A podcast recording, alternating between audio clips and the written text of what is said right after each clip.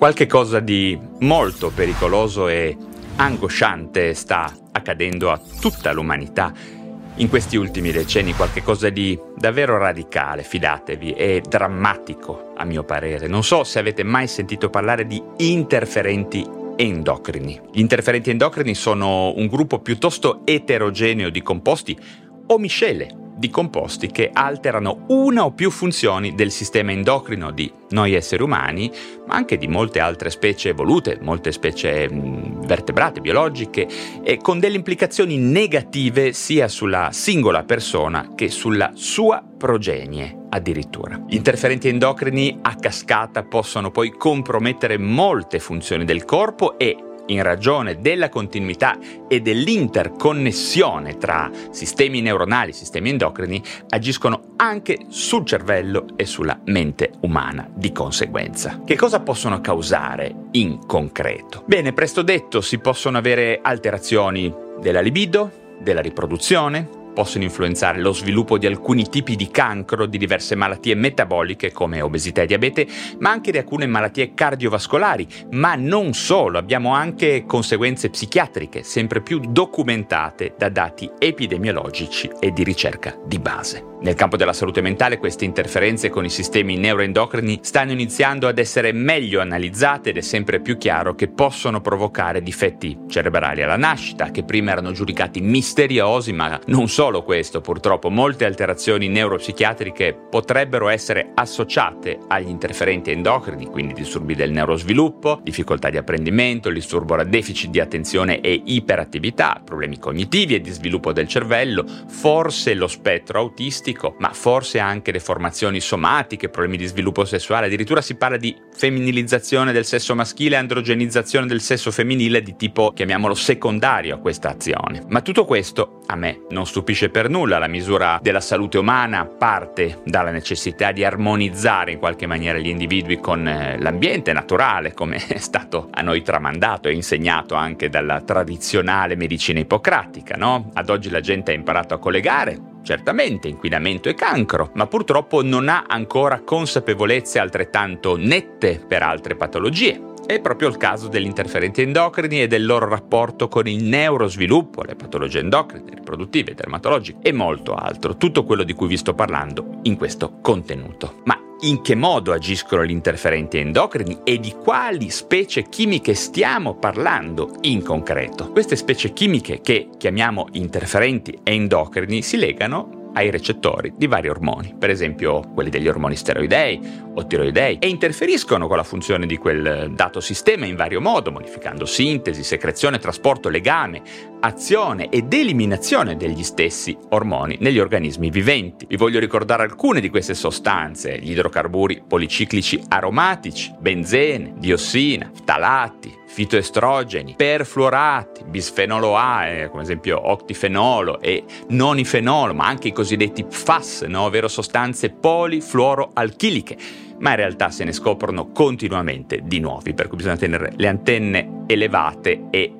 stare aggiornati con la scienza. Questi composti, c'è poco da dire, sono figli diretti di pratiche industriali che puntano ad essere sempre maggiormente efficaci a scapito dei rischi ambientali e biologici per tutta l'umanità. Tutti gli interferenti endocrini possono provocare gravi danni agli organismi, agli organismi esposti, spesso non immediatamente percepibili per via del fatto che a dosi minime, come accade che ci esponiamo, non manifestano effetti di tossicità acuta, no? non sono come avviene con altre sostanze inquinanti, e quindi possono produrre effetti negativi misurabili solo dopo diverso tempo, magari mesi o anni e solo in caso di vaste esposizioni ambientali come sta accadendo in varie parti del mondo, Italia inclusa.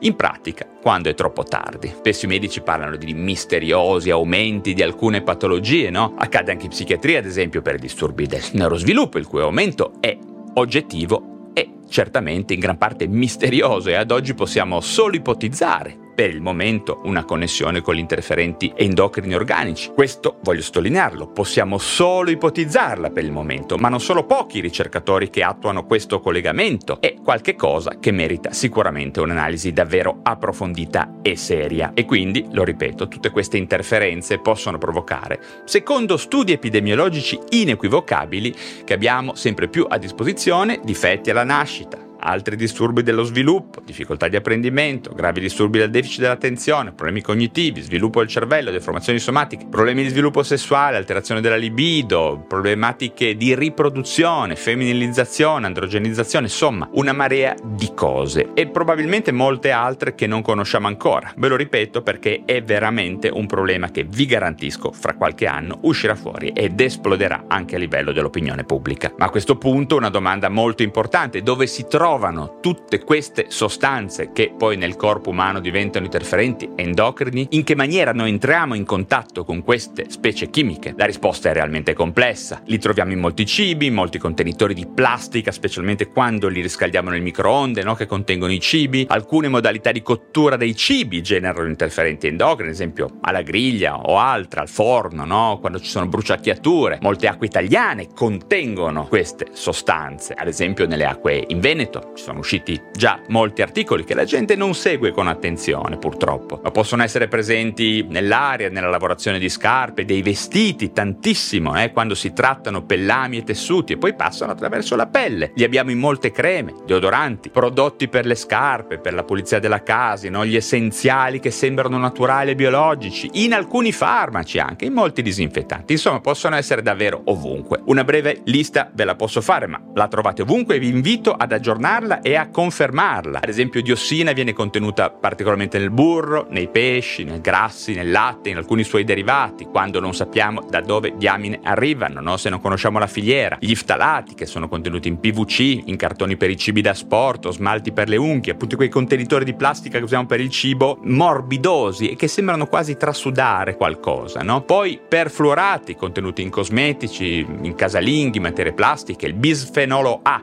questo forse l'avrete già sentito, perché tanto se ne parla per fortuna, in alcuni giocattoli, attrezzature sportive, lenti per occhiali, eh, rivestimenti di lattine no? per alimenti e bevande, octifenolo e nonifenolo che vi dicevo prima, in detersivi, prodotti per la pulizia, cosmetici, policlorobifenili contenuti in latte, burro, uova, nuovamente pesce prodotto a livello industriale, alchifenoli contenuti nello shampoo, cosmetici, spermicidi, detergenti, prodotti ortofrutticoli e confezionati nuovamente in plastiche e pellicole, cosa che noi usiamo tantissimo plastiche e pellicole del cazzo che usiamo per avvolgere sempre i cibi, acido perfluoroctanico contenuto in teflon, pentole, rivestimenti aderenti delle padelle e cose simili, i famosissimi idrocarburi policiclici aromatici contenuti nei gas di scarico, fumo di sigaretta, carne alla griglia, carne bruciacchiata al forno, prodotti alimentari affumicati e cose del genere. E poi i famosissimi fitoestrogeni, anche loro presenti in molte filiere agroalimentari, quindi fitoestrogeni, attenzione. Bene, anzi, molto male, vi consiglio davvero di approfondire questo argomento. Fatelo oggi, vi lascio un po' di indicazioni da seguire, di farlo prima possibile, perché per ancora molto tempo vedrete che poche persone ve ne parleranno in questa maniera e secondo questa prospettiva, cioè di pericolo oggettivo, appunto, non di intossicazione acuta, ma di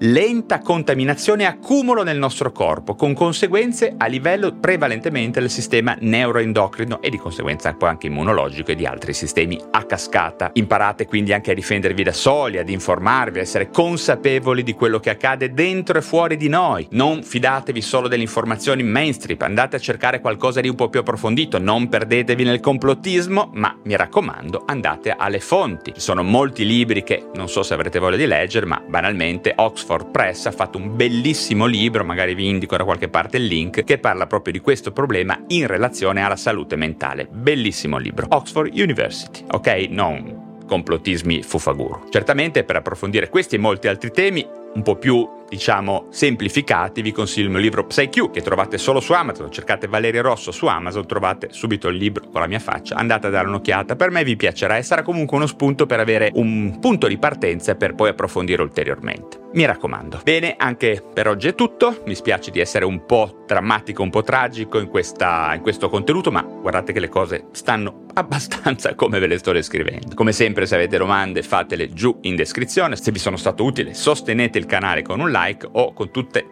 le stelline della terra che volete, che vedete anche su eh, Spotify. Iscrivetevi certamente se vi interessano questi temi di medicina, di inquinamento, salute mentale, psichiatria del futuro, ma ricordate che se siete dei veri fanatici delle neuroscienze, abbonatevi al canale YouTube per sostenere direttamente il mio progetto di divulgazione, avrete accesso anche a centinaia di video esclusivi per gli abbonati. Bene, anche per oggi è tutto, ma ci si rivede presto per parlare di un nuovo argomento.